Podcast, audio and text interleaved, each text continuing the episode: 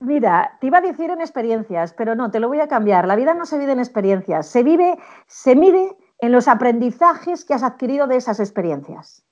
Desarrollame. Eh, muy bien. Mira, una vez a un amigo, un socio, le estafó. Entonces lo pasó muy mal, casi se arruina. Y yo le dije, oye Manolo, ¿qué aprendizaje has hecho de esta experiencia tan negativa que has tenido? Su respuesta fue que no se puede confiar en nadie. Entonces, uno se da cuenta que la vida no son las experiencias, sino el aprendizaje que hacemos de las experiencias, porque quizá el aprendizaje más adecuado no hubiera sido ese, sino que otra vez tomaré medidas para que esto no suceda, eh, lo haré de otra manera, eh, pero no que no puedes confiar en nadie. Entonces te das cuenta que hay gente que vive experiencias pero no las digiere de la manera adecuada ni hace la interpretación mental adecuada, con lo cual no son las experiencias sino los aprendizajes que has realizado de ellas. Así vemos gente de 60 años, 50 años con pocas experiencias y gente con 20 que podría escribir un libro de la cantidad de experiencias y aprendizajes eh, correctos que ha desarrollado. Bienvenidos al video podcast de los líderes con líderes para líderes y futuros líderes. Y hoy tenemos en la casa a Mónica Mendoza. Bienvenida, Mónica. Hola, Pedro, bienvenida. Qué motivador, me encanta tu presentación. Muchas gracias y gracias por haber aceptado la invitación. Arrancamos. Pregunta número uno, que es la, la, la clásica. ¿Quién es Mónica Mendoza? Mónica Mendoza es ante todo, ¿qué te diría? Un vendedora a nivel profesional. Ah, me encanta vender, soy una apasionada del mundo de las ventas. Creo que tendría que cobrar la, dignidad que se merece esta profesión. Eh, no tiene el prestigio social que se merece. Y a nivel humano, pues eh, no sé, una persona normal con ganas de vivir muchas experiencias, que al fin y al cabo es lo único que nos llevamos a la tumba cuando nos morimos. Qué bien. Tu pasión por las ventas, ¿cómo la descubriste? La descubrí fortuitamente. La verdad es que cuando eres joven, en mi caso fue a los 18 años, eh, tú preguntas a la gente que quiere ser de mayor y poca gente te va a decir que quiere ser vendedor. Eh, vamos a ser eh, sinceros. Te dirán otras profesiones, pero vendedor pocas veces lo he escuchado. Así que entré de manera fortuita, por desgracia, por necesidades económicas de la familia, para ayudar a la economía familiar. Al ser la mayor de tres hermanas, fui la, primera que tuve que ponerme a vender y mi primera experiencia fue un poco dura, ¿eh? porque fue venta domiciliaria, venta de libros y enciclopedias por las casas. Y ahí hiciste eso y te enamoraste de eso, qué bien. Y dijiste algo muy importante aquí, que el vendedor tiene muy poco prestigio, que no es valorado. ¿Por qué crees que sea eso? Pues la verdad que siempre me lo he preguntado, Pedro. ¿Por qué? Porque en Estados Unidos es una figura de prestigio, saben que es la persona que entra el dinero en una organización y sin dinero y sin clientes no se pueden pagar nóminas. No digo que no sea importante el director o directora financiero, la directora o director de operaciones y todo el personal, mecánicos, operarios. No digo que no sea importante, solo digo que si no entra dinero en una empresa no se pueden pagar las nóminas de nadie.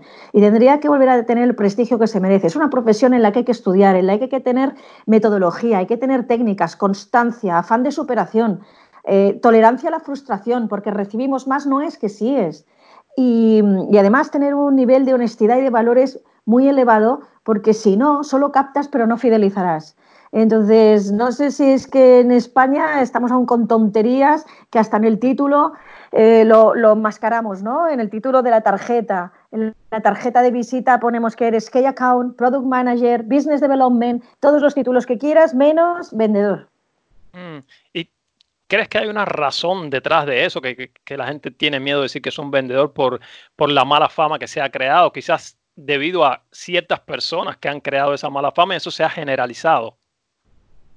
Sí, es, no dudo que esa es una de las variables, sin duda. Gente que ha hecho, bueno, malas prácticas, malas prácticas, pero como en otras profesiones, hay médicos que han hecho malas prácticas, hay abogados que también, y no tienen la mala fama que, o el poco prestigio que tenemos los vendedores y también esto depende de la ética de cada uno, pero sí es verdad que se eh, interpreta conforme, pues no sé, una persona que no necesita estudios para poder ejercer. En algunas empresas, de manera equivocada, han dicho, hemos promocionado a este que como es simpático, como si solo esa, esa variable de personalidad fuera la única necesaria para ser buen vendedor. Que va, todo lo contrario. Además, según Infojobs y según muchísimos portales de empleo, es una de las ofertas con más demanda en España ofertas de trabajo, vendedor, sobre todo el cazador. Hay dos tipologías, el cazador y el fidelizador. El cazador, el que sale a la calle a buscar nuevas cuentas, nuevos clientes, que esto hoy en día es muy difícil, es un perfil muy buscado con alta demanda. Todo el mundo quiere un buen vendedor y todas las empresas lo quieren. Si fuera tan fácil encontrarlo, no habría tanta demanda. Mm, qué bien, eso está muy interesante. Y ya que estamos en ese punto, ¿cuáles son las buenas prácticas de un vendedor? ¿Qué, es claro que tiene que tener mucha ética y esas cosas, pero si pudieras resumir aquí algunas de las cosas que caracterizan al buen vendedor. Un buen vendedor debe ser honrado, honesto, disciplinado, conocedor de técnicas de venta, conocedor de softwares como el CRM, donde tiene que depositar la información que él recibe de los clientes, eh, conocedor inclusive del social selling, de las redes sociales, porque hoy en día la venta no solo es presencial, también es online. Conocedor de todo el entorno en el que se mueven los clientes, conocedor de su empresa, de su producto, de la empresa del cliente al que va a contactar, y, no solo es tener esos conocimientos, de ser disciplinado, ser constante, es muy, muy importante. Hay vendedores que no son especialmente carismáticos, pero consiguen los objetivos porque son constantes, son hormiguitas, que si dicen a un cliente que le llaman a las 5, le llaman a las 5. Eh, y que se apuntan, el seguimiento de las ofertas lo hacen de manera totalmente eh, constante. Y eh, a nivel de personalidad suelen ser personas pues que tienes que tener una alta resistencia a la frustración. Eh, eh, llamamos a gente que no nos quiere recibir, que nos dice, no está, llame más tarde, no le interesa, así continuamente, eres caro, ya te diré algo y nunca te dicen nada, después de haber depositado mucho esfuerzo, mucho esfuerzo y sacrificio. Y la respuesta a veces es un, ya te diré si me interesa. Entonces, si no eres muy resiliente y tolerante a la frustración, este trabajo no lo aguanta nadie. Sí, claro, hay que soportar todos esos noes, como dices tú, que son muchos más que los, que los síes, pero esa es la, lo que tiene que aprender un, un gran vendedor. Hablaste también de fidelización. Digamos que vendiste por primera vez y después tienes que fidelizar a ese cliente para que te siga comprando. ¿Cómo se logra eso? Eh, ¿Cómo se logra la fidelización? Una asignatura de la mayoría de las pymes en España es que no, una asignatura pendiente es que no tienen un plan calendarizado de fidelización de clientes. No han segmentado la cartera, no han hecho un programa one-to-one de fidelización, no han puesto en el calendario qué acciones voy a hacer con cada segmento para eh, fidelizarlo. ¿Por qué? ¿Qué pasa? Imagínate que yo vendo seguros, soy un corredor de seguros o un agente en exclusiva. Cuando el cliente ya me ha solicitado la baja, yo intento recuperarle, pero ya es demasiado tarde. A lo mejor ya ha pedido la baja porque ya tiene medio firmado un contrato con otro y está enamorado de la propuesta del otro. A veces ya es tarde, el cliente ya ha tomado la decisión. Hay que tomar medidas preventivas para que el cliente, aunque sea asediado por otros comerciales de la competencia, no se quiera ir con el otro. Entonces, eh, para ello utilizamos eh, estrategias de fidelización por segmento y eso es una asignatura pendiente. Eh, a veces fidelizamos, Pedro, en función de rápeles y descuentos según volumen de compra. Cuanto más me compras, más barato te sale el precio unitario y por tanto te fidelizo porque si le das un trozo de pastel a otro, baja el volumen que me compras y por tanto no entras en el escandallo de mejor descuentos, ¿no? Entonces esa es una manera de fidelizar, pero hay otra manera de fidelizar que no es con dinero, que es con las relaciones humanas, dándote soporte siempre que lo necesites, a la hora que lo necesites, ayudándote en todo, dándote consejos para que tu empresa crezca. Eh, hay múltiples maneras de fidelizar, pero claro, hay que identificar a qué cliente, cómo le fidelizo y de qué manera y qué valor te aporta la empresa. Porque si lo que yo uso para fidelizar y los recursos humanos y técnicos y económicos que uso para fidelizar a un cliente suponen casi más que el margen de beneficio que ese cliente me deja al año y además no tiene potencial, pues a lo mejor nos estamos equivocando y lo que tienes que hacer es fidelizar a las cuentas más potentes o de mayor potencial de crecimiento, no al pequeño y de poco potencial. También hay una estrategia de trasfondo detrás. Tienes un libro llamado Las 12 únicas maneras de captar clientes. ¿Cuáles son esas 12 maneras? Ahí está el libro, las 12 únicas maneras de captar clientes. ¿De qué va este libro? ¿Cuáles son esas 12 maneras? Si nos das ejemplos aquí, habla todo lo que quieras, que es contenido útil para quien nos está mirando. Mira, Pedro, escribí este libro porque en las clases, en las conferencias y en las consultorías comerciales, porque me dedico a la consultoría comercial también, observé empresarios muy desorientados, comerciales desorientados, emprendedores que quieren vender y no saben cómo empezar. ¿Por qué? Las técnicas de concertación de visitas de toda la vida, de comprar listados y bases de datos y ponerte a llamar para que te quieran recibir cuando no eres conocido, es decir, no eres el guapo de la discoteca, no te llaman, tienes que llamar tú. No es lo mismo, ¿eh? Vender cuando te llaman y cuando eres el guapo no eres el guapo, cuando eres conocido, cuando no eres conocido, etc. Y, y vi la gente tan perdida que pensé, oye, mira, pues voy a elaborar un manual que aglutine las únicas maneras de vender y que las empresas vayan más orientadas y focalizadas. Eh, es el marketing mix de toda la vida, pero orientado a los tiempos actuales de la omnicanalidad. Hablamos de la omnicanalidad, el cliente nos puede conocer a través de múltiples canales, ya no existe el mundo off ni el mundo on, sino que es un mundo híbrido. Vale, pues ¿cuáles son esos canales?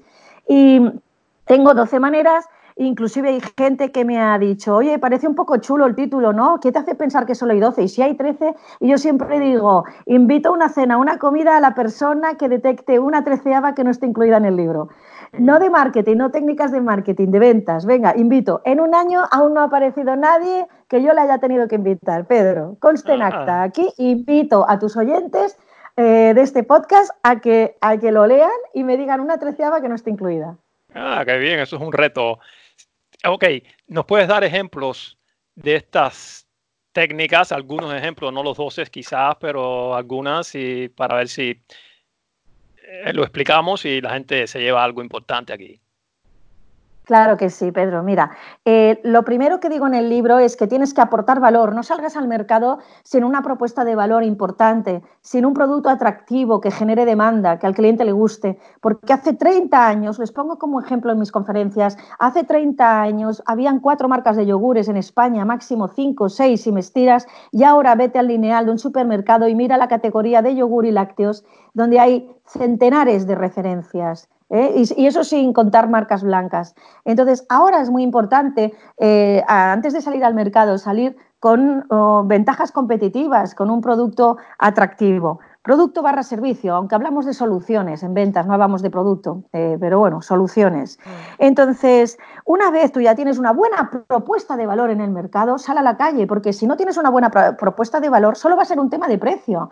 Mira, yo he vendido seis, durante seis años cajas de cartón y embalaje a clientes que me esperaban con la calculadora en la mano y me decían a cuánto la caja. Y yo les decía, no, tengo valores añadidos, me volvían a repetir, ¿a cuánto la caja? Yo solo quiero cajas y tú me vendes las mm. mismas cajas que otros. Si yo ya tengo un proveedor, ¿qué me das tú que no me den los demás? Entonces, si no sales a la calle con ventajas competitivas, solo será un tema de precios. Y esto ya es a una prostitución donde siempre habrá alguien mucho más barato que tú. siempre. Entonces, hay de las 12, te digo algunas. Una es la venta presencial de toda la vida, muy habitual en el B2B, en el business to business, una venta de valor añadido, consultiva, o en el B2C, business to consumer. Tú eres un retail, un comercio, abres la persiana y te entra un cliente. Eso es una venta presencial. Hablamos también del e-commerce, un canal de venta que ahora está aumentando estrepitosamente debido a la situación actual de confinamiento. Y hay otra manera que es el SEO, el posicionamiento en Google o en buscadores de manera orgánica, sin pagar publicidad. Es decir, mira, yo el otro hace un mes no podía entrar en casa y puse en Google pues cerrajeros y después de poner cerrajeros pues el nombre de mi pueblo. Pues el primero que salió le llamé. Entonces, hay gente que no quiere que le vendan, pero cuando necesita algo lo busca en Google y quiere buscarte. Perfecto, para cuando necesites de lo mío, quiero estar en las mejores posiciones del buscador. Em, digo que es gratis, entre comillas gratis, porque no me refiero a pagar publicidad, pero evidentemente que tu web salga en las mejores posiciones necesita de una programación que conozca los algoritmos de Google y esté siempre actualizada y no es tan fácil. O sea que también tiene un coste por mm. parte de programadores y expertos en esta área. Muy bien.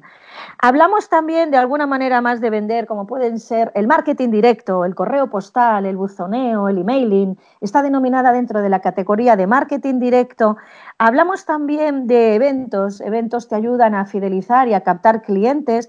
Dentro de los eventos identifico la presentación de un producto, jornada de puertas abiertas, talleres, formaciones, ferias. Hay muchos formatos de eventos que te pueden ayudar a captar. Eso sí, para hacer un evento hay que trabajar el pre-evento, el durante el evento y el post-evento. Eh, no es hacer un evento y ya está, hay mucho trabajo detrás. Hay muchos eventos. En, hoy en día eso está parado, pero va a volver con el problema del virus, pero va a volver. Disculpa que te interrumpa. Vamos a profundizar aquí porque creo que esto es una de las maneras más comunes que hay, que la gente hace eventos, pero al final muchos están perdidos y no tienen resultados. Si puedes dar algunos tips, algunas estrategias. Muy bien. Eh, mira, un evento no solo es un evento y ya está, hay una estrategia pre, durante y post.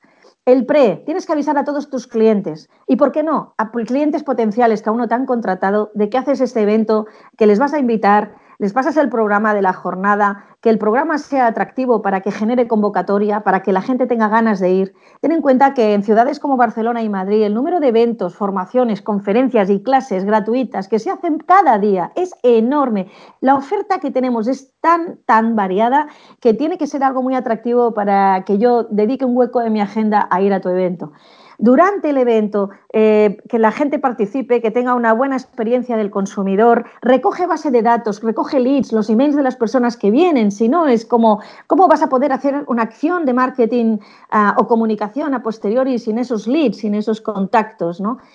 Y mm, el post-evento, eh, enviarles, darles un, enviarles un email de agradecimiento conforme han venido, en un eh, link a un vídeo resumen de cómo fue la jornada, eh, sugerencias que quieran hacer para mejorar el evento para futuros años y en algún, intentar pasar ese lead y convertirlo a visita o a venta una conversión en el funnel o en el CRM para intentar convertir.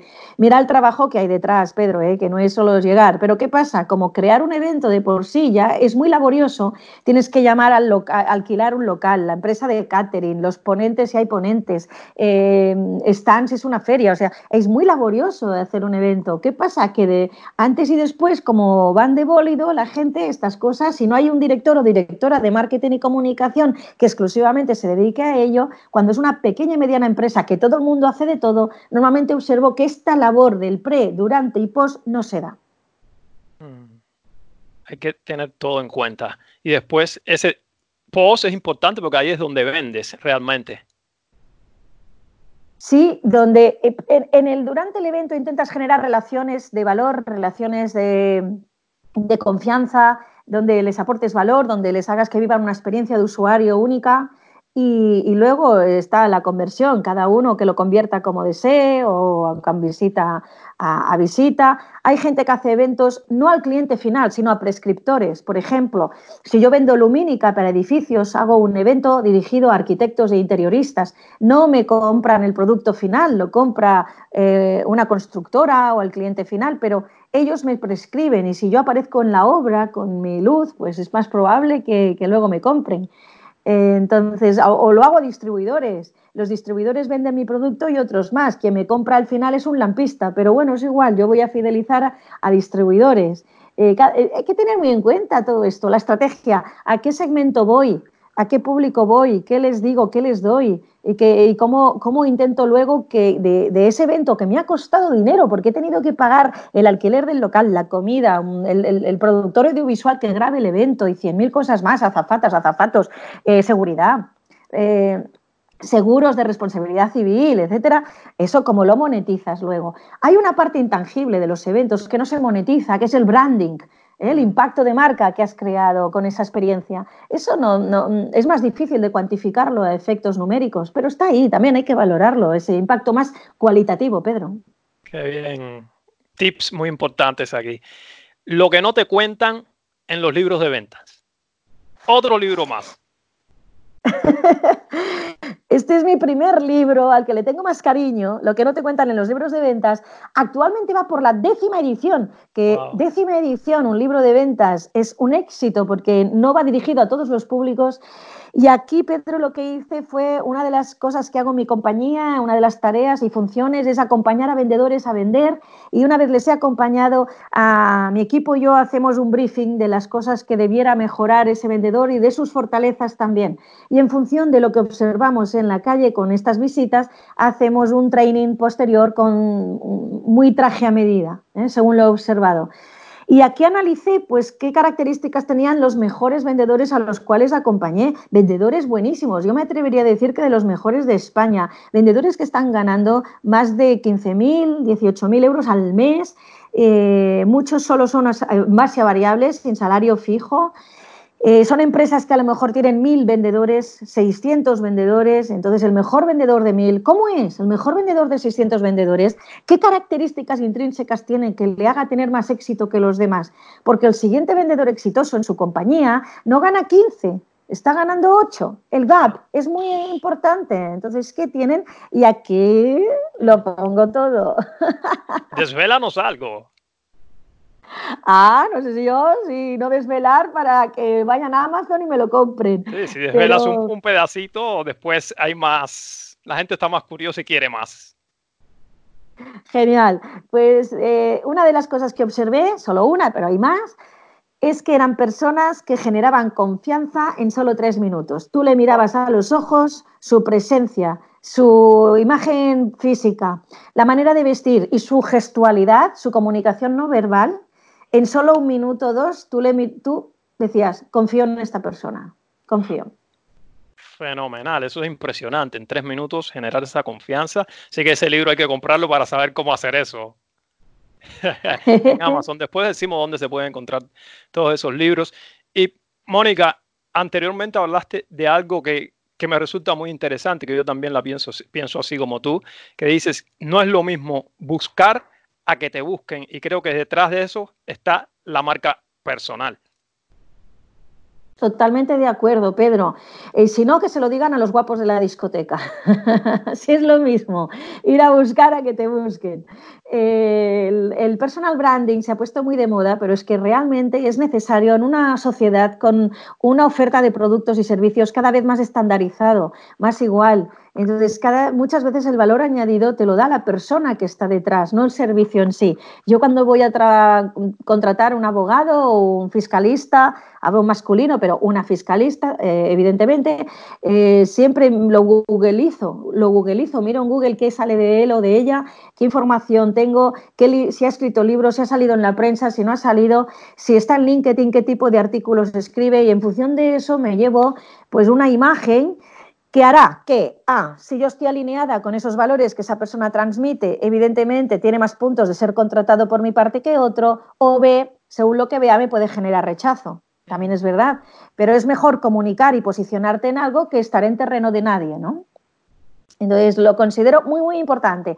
Sí es verdad, Pedro, que como se ha puesto de moda, igual que el coaching y, cien mil cosas más, hay gente buena, hay gente no tan buena, como, como todo, como en todas las profesiones.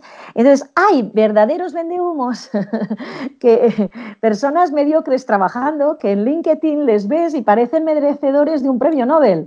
Y entonces cada vez más intentas este, preguntar a los demás la reputación de esa persona, qué, te transmite esa persona y preguntarlo a tu entorno. En LinkedIn, si yo te conecto a ti, Pedro, veo los contactos que tengo en común. Entonces, si tengo algún contacto de confianza, yo le diré, oye, Pedro, ¿cómo es? ¿A ti qué te transmite? Eso me va a causar mucha más credibilidad y confianza que lo que tú digas de ti en tu propia página web o en tu propio podcast o en tu perfil de LinkedIn. Claro está. Para construir esa, marca personal, ¿tienes algún tip, alguna estrategia, algo, cómo se va construyendo eso? Ahora, porque ahora eso se habla mucho y es súper importante, pero hay que saber cómo hacerlo. Sí, primero volvemos a lo mismo, lo que te he dicho en los eventos igual, se necesita estrategia y luego la parte táctica. ¿Y cuál es la estrategia? Define cuál es el producto, tú cómo te quieres vender, qué valores quieres transmitir al mercado. En función de esto sabremos cuál es tu público objetivo, ¿eh? cómo quieres posicionarte, qué valores vas a transmitir, en qué eres especialmente bueno respecto a los demás, en qué brillas y en función de eso estableceremos una campaña de comunicación y publicidad. Luego lo transmitiremos al mercado, no a todo el mercado, a tu target, pero primero la estrategia, estudia la competencia, dónde puedes tú posicionarse donde no haya nadie o haya muy poca gente en ese posicionamiento, pero que tú realmente aportes valor. Y eso es un trabajo de benchmarking. Ese es un trabajo de, prospección, ese es un trabajo de introspección. Hay que hacerse un DAFO personal y eso es estrategia quedarse en casa Parece ser que eh, la raza humana percibe que trabaja más cuando está en movimiento cuando está poniendo un post en LinkedIn, cuando está haciendo un evento, cuando está dando una charla, grabando un vídeo para YouTube y no percibimos que de verdad estamos trabajando cuando estamos planificando, cuando la planificación es más importante incluso que la parte táctica. Las dos son importantes, pero cronológicamente primero viene una. Un arquitecto, ¿qué primero que viene? ¿Los interiores de una casa o la estructura? La jaula. La jaula. Mm. Entonces, en España somos latinos. ¿Los latinos qué hacemos? ya, yo ya sé, yo ya sé, me pongo a escribir post como loco, me pongo a, todo, pero sin dirección, sin estrategia, sin canalizar exactamente dónde aportas valor, cuál es tu claim, cuál es tu target y divide tu target por segmentos, qué oferta única, qué comunicación le vas a dar a cada segmento. Y, todo esto es súper importante. Eh, de manera que cuando yo piense eh, Abogados Barcelona o Formadores Ventas Barcelona, me vengas tú a la cabeza mm. eh, enseguida, antes de que yo busque en Google y nada, que me vengas tú, no me venga otra persona. Claro, eso es importante.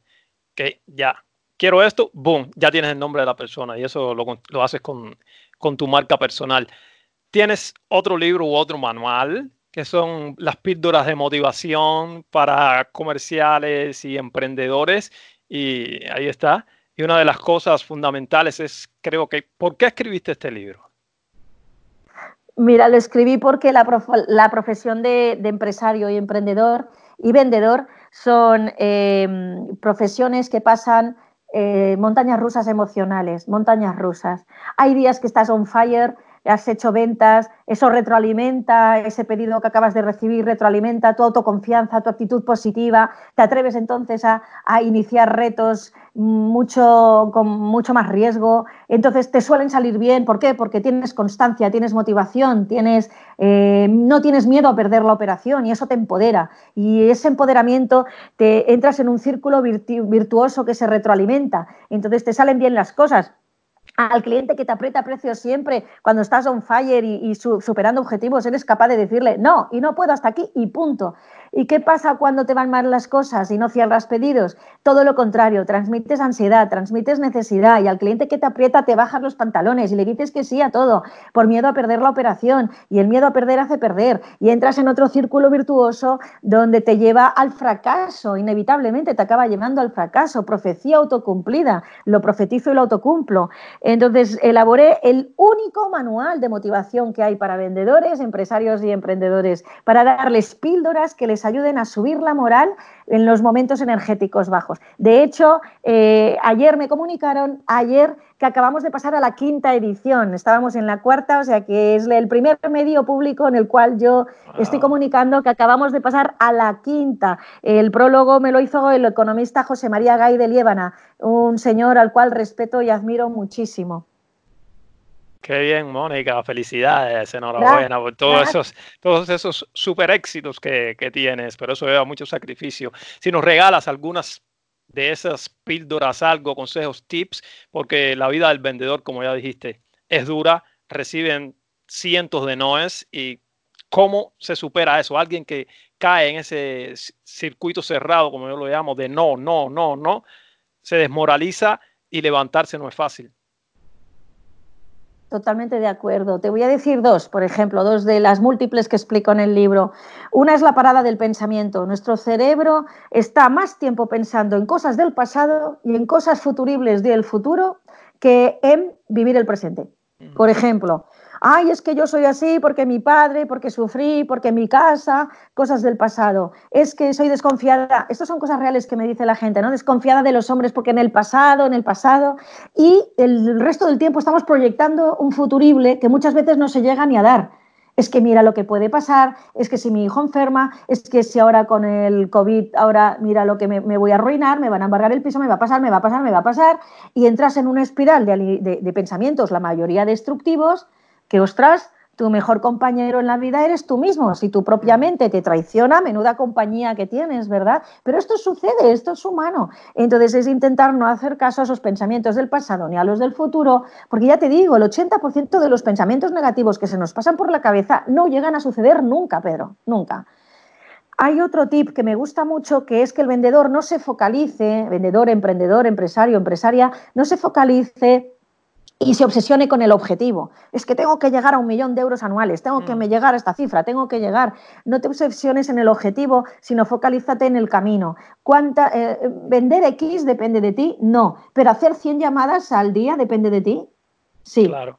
Y me dirá alguien que esté escuchando, hola, 100 al día, 500 al día hacía yo en el call center, cuando trabajé en un call center haciendo telemarketing. Eh, muchas, evidentemente, no eran operativas, llamabas y no había nadie, no te respondían, te decían llama más tarde, pero se hacían. Entonces, ¿Hacer 100 llamadas al día o a la semana depende de ti? Sí. ¿Rellenar el CRM bien depende de ti? Sí. ¿Cumplimentar bien tu perfil en LinkedIn para que te localicen o tú hacer prospección de nuevos leads depende de ti? Sí. Focalízate en las variables que dependen de ti, que si las haces bien y con metodología es más fácil que llegues al resultado, pero no te, no te obsesiones en el resultado en sí. Ok, dos tips muy buenos ahí.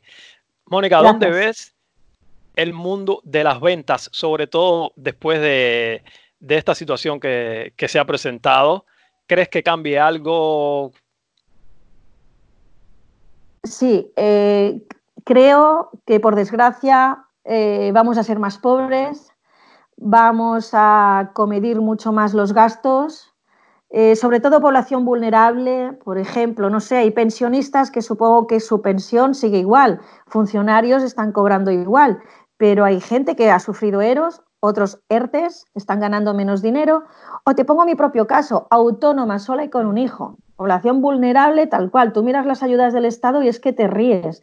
eso no son ayudas ni son nada. Además, cuando miras la letra pequeña, cuando quieres ejecutarlo, resulta que la letra pequeña dice, si tienes esta situación no entras, si tienes esto no entras. Vamos, que al final no entras. Pero el titular en las noticias ha sido que ayudan a los autónomos.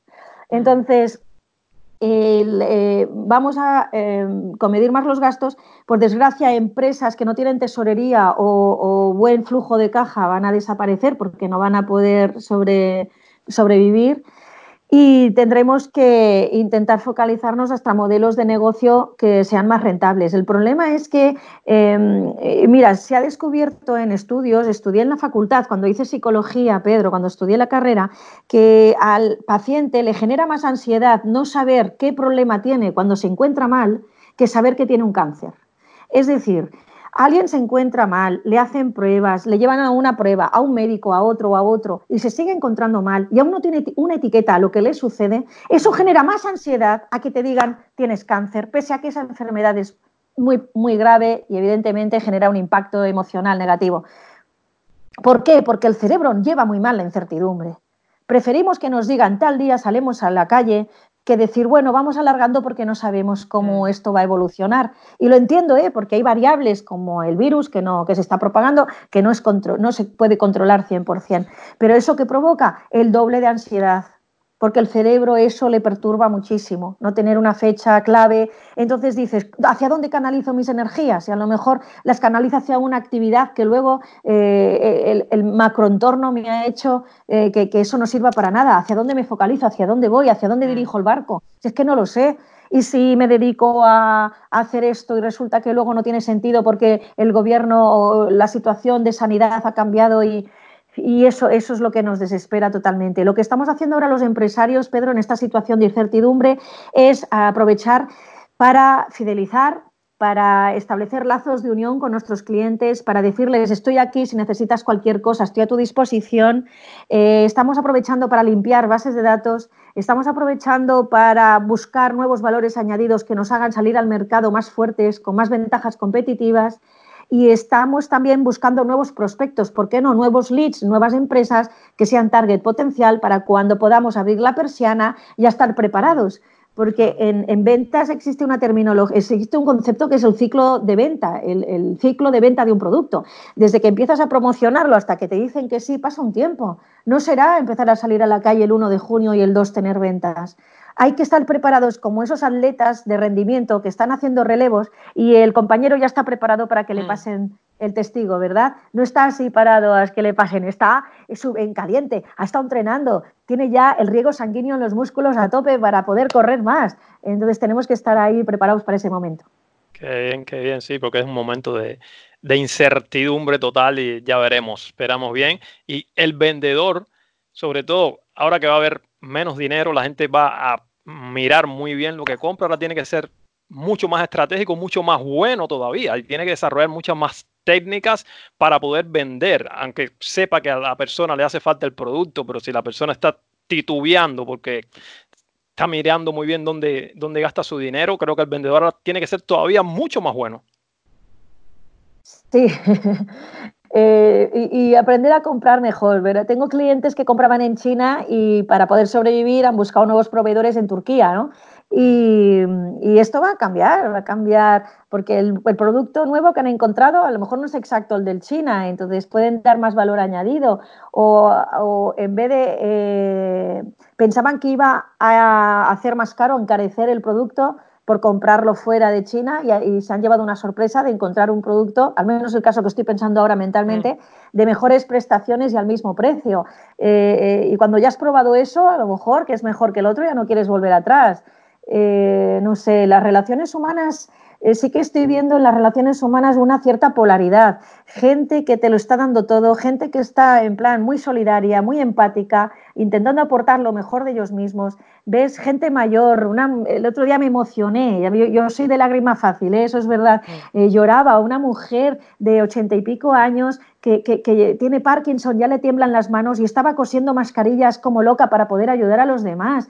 y ves esos gestos, ves el otro día un amigo mío que sabe que me encantan las hamburguesas y que, que llevo mucho tiempo sin salir, hace dos días, nada, me, me, picó un señor por la puerta, un transportista de estos de, de paquetería o de globo, no sé de dónde sería, y me dice, esto es para ti. Y yo, no, usted se equivoca, yo no he pedido nada. No, no, aquí pone Mónica Mendoza. ¿Y yo esto qué es? Me había pedido en el Burger King hamburguesa con patatas. Y, mi, hamburguesa preferida y cené esa hamburguesa con, una, con, un agradecimiento a mi amigo de decirle, oye, tú sabes por, no, lo que por lo que te haya costado, el, cómo me has tocado emocionalmente. Vemos esos gestos tan solidarios y humanos eh, que te enternecen, pero luego ves una población que el miedo les está haciendo peores personas. El miedo les está haciendo ir a comprar como locos aunque el de al lado no tenga producto. Es igual, yo me llevo 15 litros de aceite y si tú no tienes aceite, fastidiate. Me llevo todo el papel higiénico, fastidiate. Gente que, que dicen que hay que potenciar el comercio local, hay que potenciar el comercio local. Autónomos, son autónomos que lo están pasando mal. ¿Dónde vamos todos? Al Mercadona, venga, darle más dinero al que ya tiene dinero. y, mm. y y, ves, por otro lado, que el miedo en algunas personas las está haciendo como que vas a comprar a la farmacia y le miras al de al lado como diciendo, no me lo contagies, ¿eh? eres mi enemigo. Entonces, yo creo que este miedo está polarizando en valores humanos a la población, por lo que yo estoy humildemente viendo. Sí, sí, claro. Mónica, vamos a decir que tienes todas las cámaras de la televisión del mundo entero enfocadas en ti, no solo esta y tienes 30 segundos para lanzarle un mensaje al mundo. ¿Qué le dirías al mundo? En general, no tiene que ser el momento actual, en general, un mensaje. Vale, en primer lugar, quiero informar a todos tus seguidores del podcast de que Pedro no envía las preguntas de la entrevista, sino que es un diálogo que fluye. ¿Por qué? Porque esta pregunta no me la esperaba ni de lejos, con lo cual quiero avisar previamente a la audiencia. Y a la tuya también que estará viendo esto. Eso, evidentemente, y a la mía, Pedro, que hay entrevistas que te hacen los medios donde eh, están estructuradas, te dicen, mira, te voy a preguntar sobre esto, y hay otras donde dicen, oye, Mónica, vamos a hablar y que todo fluya. Pues que sepan todos ustedes que es este tipo. Pedro eh, no envía las preguntas, con lo cual ahora me has dejado, ¿qué es lo que yo diría ahora la humanidad si tuviera todas las cámaras? Mira, fíjate, pues que ojalá estos tiempos de incertidumbre eh, que nos está haciendo a todos reflexionar, nos ayude a ser mejores personas, a mejorar el planeta que está y sigue súper contaminado. Y mirad ahora eh, qué respiro estamos dando a la capa de ozono y a todo, que nos ayude realmente a cambiar los valores, a ser más humanos y a ser menos consumistas, y, realmente que, sepamos que vivir en esta tierra es un tema de trabajo en equipo, no individualista. Y que por favor, cuando esto acabe y volvamos a tener nuestras nóminas, nuestras pagas y volvamos a la zona de confort, que no volvamos como locos a hacer shopping para tapar agujeros internos eh, que creemos que se tapan con las compras, que no es así, y que, que, depositemos parte de nuestro tiempo en ayudar a los demás. Que esto, por favor, que la raza humana tiene una memoria, a, veces dices, ¿cómo no, nos ¿cómo no nos acordamos de lo que nos pasó en el 2020 con el, con el coronavirus? A veces esto ojalá y no pase y de verdad esto permanezca en el inconsciente colectivo. ¡Wow! ¡Qué bien! Un mensaje muy potente. Vamos a hacerte una pregunta personal aquí, Mónica, ya que estamos improvisando. ¿En qué gastas el dinero sin pensarlo? ¡Boom! Tengo una debilidad, Pedro. Comer Confiésala. Sí. Me encanta una buena comida, con una buena conversación y un buen vino, en comer bien y en viajar. Soy una apasionada de viajar. No soy apasionada de las compras ni de salir excesivamente. Sí me gusta el teatro, sí que me gusta la oferta cultural, eh, pero viajar es mi pasión. Y si hay menos presupuesto, una buena cena con una buena conversación y un buen vino. Ay, qué bien. Mónica, la edad se mide en años. No te estoy preguntando la edad ni quiero que la digas. La edad se mide en años. Gracias, gracias. La vida se mide en una palabra. Mira, te iba a decir en experiencias, pero no, te lo voy a cambiar. La vida no se vive en experiencias, se vive, se mide en los aprendizajes que has adquirido de esas experiencias. Desarrollame. Eh, muy bien. Mira, una vez a un amigo, un socio, le estafó. Entonces lo pasó muy mal, casi se arruina. Y yo le dije, oye Manolo, ¿qué aprendizaje has hecho de esta experiencia tan negativa que has tenido? Su respuesta fue, que no se puede confiar en nadie.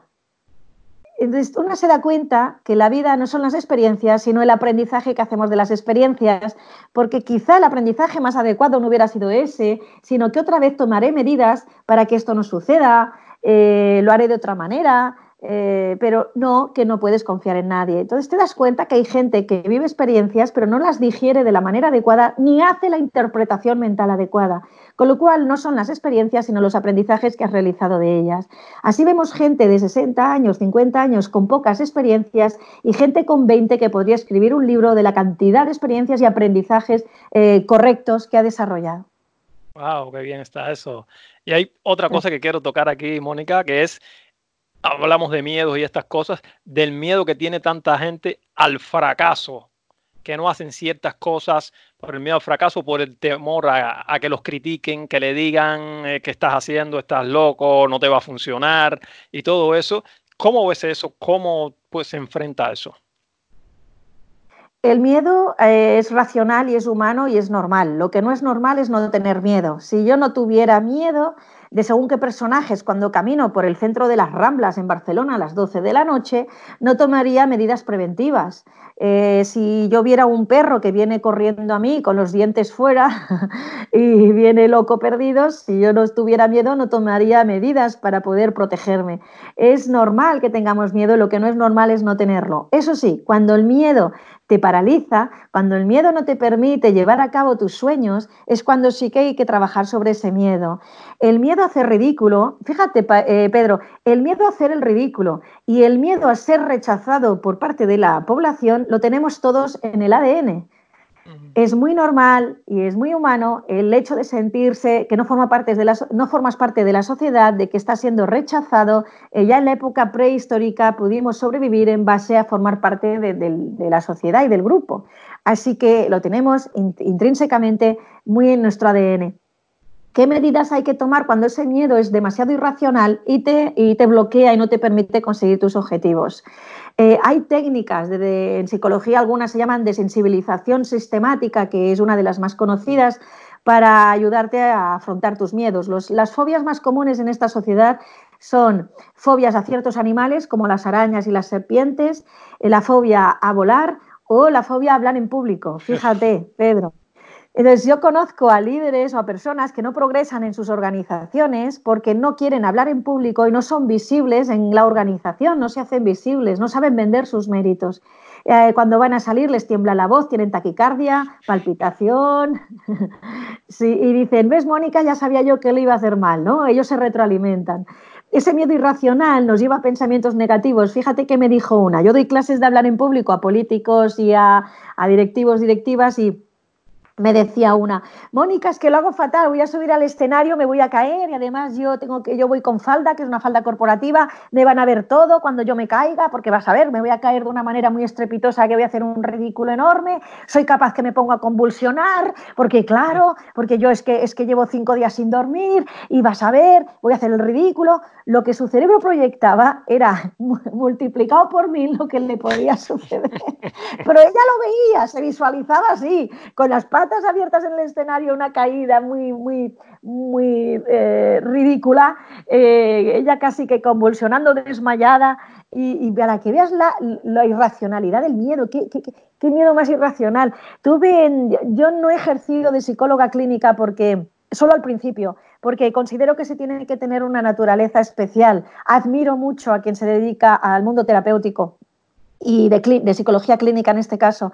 Pero tuve una vez una paciente que tenía miedo de que su marido le fuera infiel porque decía que era muy atractivo, ella viaja mucho, le dejaba muchos días solo, había mujeres muy guapas que le tiraban los trastos y estaba obsesionada, ah, me va a ser infiel por experiencias previas que había tenido en el pasado.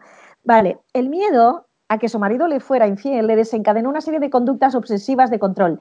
¿Y qué haces? ¿Y con quién chateas? Oye, ¿a quién sigues en el Instagram? Que he visto que has hecho aquí un like y a esta que es una pedorra o cosas así. Ese excesivo control provocó que el hombre se cansara y la dejara, pero no fue, fue su miedo el que provocó al final la situación, ¿no? Entonces, hay, hay medidas para afrontarlo, eh, a mí algo que me ayuda a relativizarlo es pensar que, que, la vida son dos días y que todos vamos a morir y, la gente en el lecho de muerte lo primero que dice es que se suele arrepentir de haberse preocupado demasiado de cosas en vida que ahora las relativiza. Y una de las cosas por las que, las que más se arrepiente la gente que está a punto de morir es eso. Eh, ojalá se volviera a hacer atrás en el tiempo, sufriría menos ante situaciones que ahora mm. las relativizaría completamente. Claro, pero hay que, eso hay que trabajarlo tres preguntas finales, Mónica, pero antes, ¿dónde las personas que nos están escuchando y viendo te pueden encontrar? ¿Dónde pueden comprar tus libros, tus redes sociales, tus sitios, todo? Mira, si yo te doy una retaíla de hashtags y de Twitter y de tal, la gente no lo va a memorizar, a que simplemente que pongan Mónica Mendoza en cualquier red y me verán rápido. En YouTube tengo más de 100 conferencias colgadas. Aviso a los seguidores que salgo yo y una modelo que se llama igual. Por favor, no se confundan porque las diferencias las diferencias son evidentes. No se confundan. Y los libros los pueden encontrar en Amazon, Casa del Libro, AFNAC, Corte Inglés, etcétera. Eh, pero básicamente soy fácilmente identificable en las redes, la verdad. Qué bien, Mónica Mendoza y ya está. Que no sea la modelo. Tres preguntas finales, Mónica. Vamos a viajar en el tiempo. Decir que Mónica Mendoza tiene 149 años, una sabiduría, llegó allá, pero ya se va de este mundo, ha vivido demasiado, con mucha sabiduría. Mira acá a la Mónica Mendoza, que está sentada aquí haciendo esta, esta entrevista ahora. ¿Qué consejo le daría esa Mónica Mendoza de 149 a la Mónica Mendoza que está aquí ahora para que viviera una vida todavía mejor, todavía más maravillosa y extraordinaria. Tras, qué bonito. Eh, tus preguntas dan que pensar, Pedro, dan mucho que pensar, la verdad. Eh, ¿Qué le diría a la Mónica de 145 a la actual? Que yo soy en general muy intensa, muy intensa. Me focalizo, gracias. Eh, creo mi empresa y lo doy todo tengo una amistad, pues para siempre, lo doy todo, lo que necesite. No doy las cosas a medias. Si voy a hacer algo a medias o de manera mediocre, ya no lo inicio. Eh, intento dar lo mejor de mí. Puede salir mejor o peor, pero intento dar lo mejor de mí. Con lo cual, eso que conlleva eh, vivir las cosas de manera intensa tiene ventajas y es que sueles hacer las cosas más o menos bien porque le dedicas mucha pasión y la pasión hace que le dediques horas y las horas hacen que suela salir bien y tiene esa fortaleza, pero hay debilidades y es que pues te llevas una carga emocional más elevada que si no lo dieras todo, lo relativizaras y, no dieras tanta no tuvieras tanta pasión, tanta intensidad por el tema. Así que diría que siga dándolo todo, pero que emocionalmente no me involucre tanto para no tener esas puntas emocionales y, tener más estabilidad emocional. Ah, muy buen consejo que le está dando la Mónica Mendoza, anciana a la más joven. Segunda pregunta, Mónica. ¿Qué impacto quieres tener en el mundo? digamos que puedes dejar un legado. ¿Qué legado quisieras dejar? Mira, la verdad es que hay teorías que dicen que cuando queremos procrear la especie eh, hay una parte egocéntrica nuestra de decir quiero tener hijos porque mi ADN y mis genes siguen en este mundo, ¿no? Eh, cuando queremos dejar un legado, hay una parte del ego, de nuestro ego, que dice, yo quiero que la gente sepa que Mónica Mendoza estuvo aquí y dejó huella, pero eso es ego. Ah, eh, eh, yo, tengo, yo tuve a mi hijo demasiado tarde, yo ya soy mayor para, según la edad de mi hijo, posiblemente no conozca a mi nieto, ni nieto, mi nieto no me conozca a mí, con lo cual voy a vivir en la mente de los demás una generación, una generación, Pedro, solo. En dos nadie hablará de mí ni se acordará de mí, y los vídeos de YouTube alguien los quitará cuando me muera y, no habrá, ya no habrá en un siglo rastro digital mío, en menos de un siglo que digo. Entonces, todos tenemos y nos gustaría dejar huella en este mundo, pero yo considero dentro de, mi esencia que, eso nos lo quiere hacer el ego. Yo estuve aquí, que la gente lo sepa. En parte también escribir libros y veo, veo que muchas personas de todo el mundo me dan feedback de los libros, me dan su opinión, me explican sus historias. Eso me, hace, me, enorgullece de decir, oye, Mónica, estás dejando huella, estás ayudando a gente que está a 17.000 kilómetros de ti a que se anime y sea más feliz. Oye, o a que su empresa le vaya mejor, le esté ayudando. Eso alimenta el ego, pero realmente yo lo que quiero es mejorar mi entorno, mi microentorno, la calidad de vida de, la gente que quiero, independientemente de que haya un legado que luego digan, pues Mónica lo hizo o no lo hizo. Mm. Esa necesidad de reconocimiento social nos la tendríamos que quitar todos de encima, según mi humilde opinión. Muy bien. Última pregunta. ¿Qué hace para ti a un gran líder? Las características que debe tener un líder importante. Mira, Pedro, tú reconoces a un buen líder porque sin hablar, no habla y le quieres hacer caso a lo que dice. No te exige que hagas algo, pero te apetece hacerlo. No te obliga, pero marca ejemplo. Es una persona que suele ser coherente con lo que dice. Buscamos la coherencia. Hay tanta gente que dice cosas que luego no lo ejecuta. Pues nos encanta la gente coherente, la percibimos como auténtica. Un buen líder no dice nada, pero algo tiene que tú quieres seguirlo. Eh, te pongo un ejemplo de que no es tan fácil ser buen líder. Eh, tengo un caso de un directivo al cual eh, estoy haciendo coaching. Es una persona que tiene falta de empatía. Cuando tienes falta de empatía hay muchos problemas derivados de la falta de empatía. Malas relaciones, haces daño a los demás y no lo detectas porque no detectas el dolor ajeno. entonces, ¿qué sucede? Que es déspota, dice cosas que hieren a los demás, encima no lo percibe, como no lo percibe, el culpable es el otro, no eres tú. Mm. Y bueno, eso entras en una espiral realmente de, una vida muy tóxica, ¿eh? muy negativa.